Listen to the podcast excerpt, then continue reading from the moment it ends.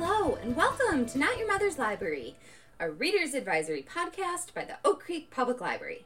You're listening to another mini episode brought to you from Leah's living room. I'm sure we're all pretty bummed about the stay at home order being extended, but safety first, I guess.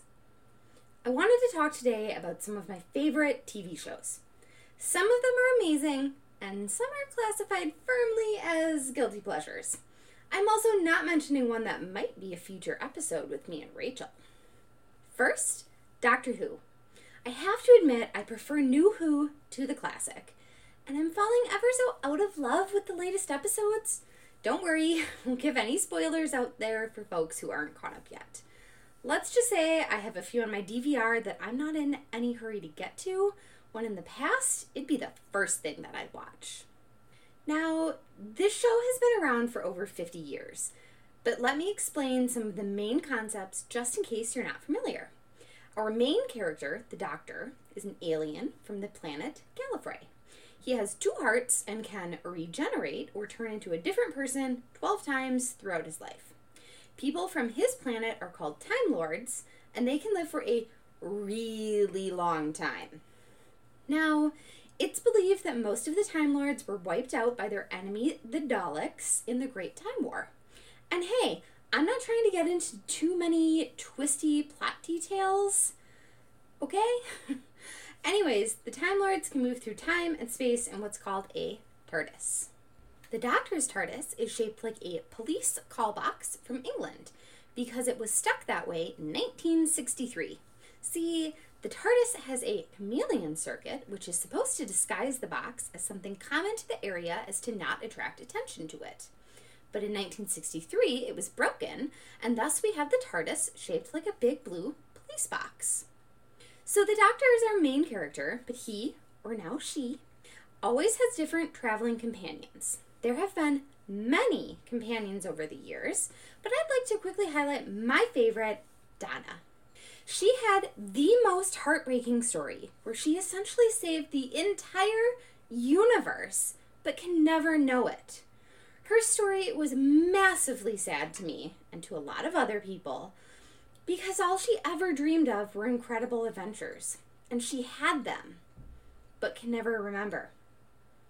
I also really liked that she traveled with the doctor, but it was totally platonic.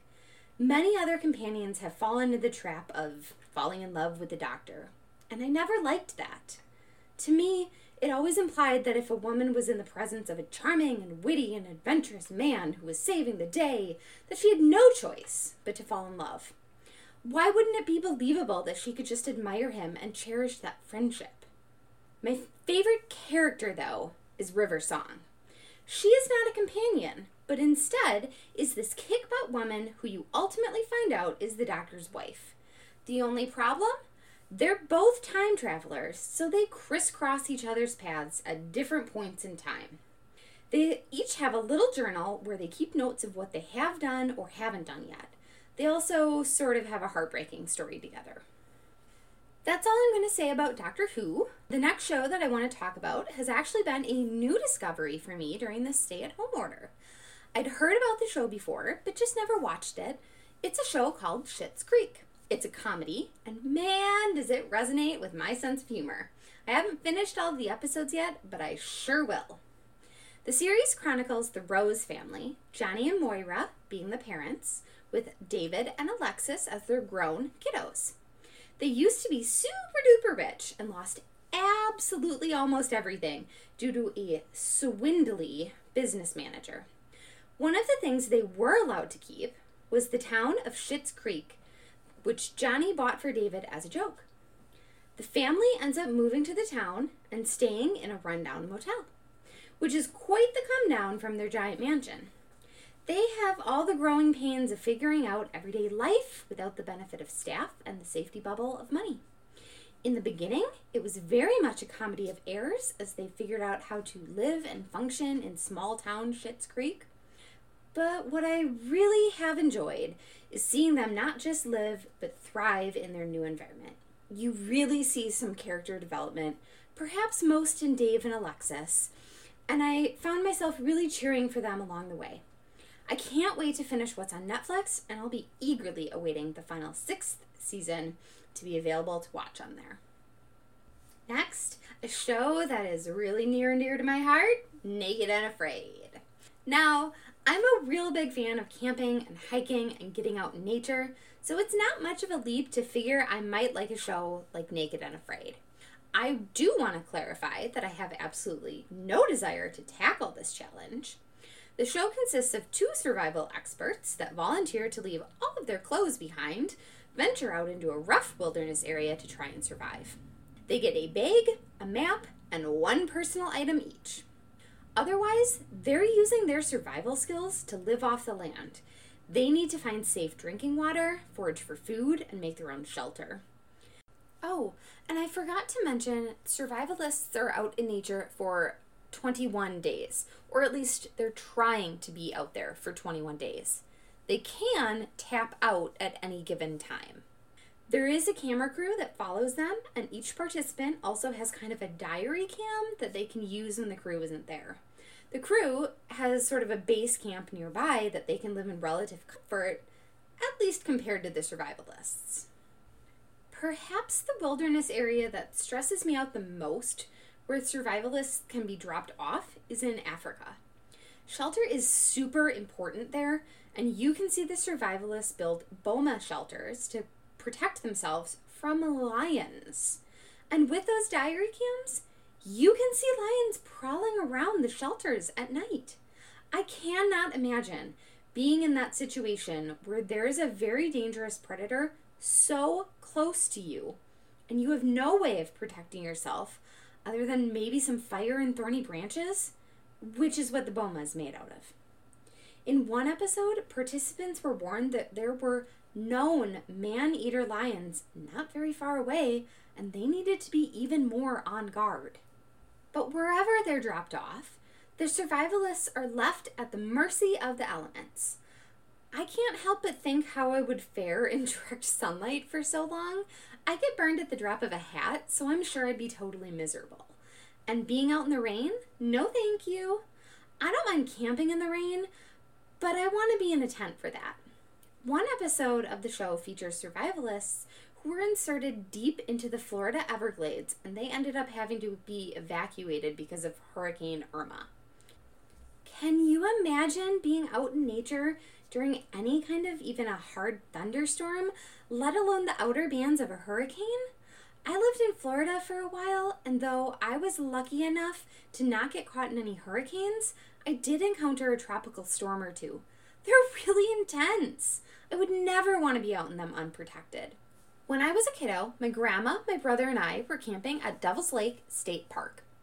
We were caught in a pretty bad thunderstorm that turned into a flash flood.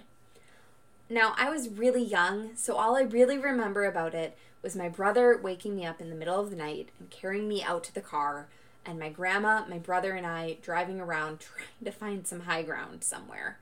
Um, and obviously, we found it, we're fine. But I can't imagine I can't imagine being out in the middle of the Everglades for that kind of a thunderstorm. Anyway, on to my guiltiest pleasure 90 Day Fiancé. This gem is aired on TLC, and each season you get to have a peek into the relationship featuring an American citizen and their fiance from another country. Usually, a season features four or five different relationships with varying levels of cringe. you can see the long distance aspects, the all too brief visits, the proposals, and the countdown to the wedding. And the weddings. The whole premise of the show is based on the K 1 visa, or the fiance visa, which allows a citizen to bring their fiance to the US where they must get married within 90 days. But my friends, the show does not stop there. See, TLC realized they had struck gold and came up with the shows before the 90 days, where you get to see the long distance relationship dating aspects, and 90 Day Fiance the other way. That one is where a US citizen is leaving America to go and live with their partner in their home country. There's also 90 Day Fiance Happily Ever After, which documents the couple's lives after the marriage. But what's super fun is 90 Day Fiance Pillow Talk. In that show, you see people or couples from previous seasons who get together and watch the current episodes of that season of the show. You get to hear their commentary and it's it's pretty great. I think I started liking this show because I happen to know someone who went through the K1 visa process and brought her now husband over from Norway. They had a super meet cute moment on Facebook and were smitten with each other and started their long distance relationship. I had hoped that the show might feature more genuine couples like my friend, and don't get me wrong, some of them are. But oh, so many of them are train wrecks waiting to happen. And I can't look away from the train wrecks. And that brings us to the end of this mini episode, featuring some of my favorite TV shows. All of them have plenty of seasons and episodes that you can watch if you're looking for a new show to binge on. They are all available on various online platforms to stream, although you would need to be subscribed to one of those platforms. I hope you guys enjoyed today's mini episode, and I'll make sure to list all the shows I mentioned today in our show notes. Thanks for listening, and until next time, happy binge watching. Bye!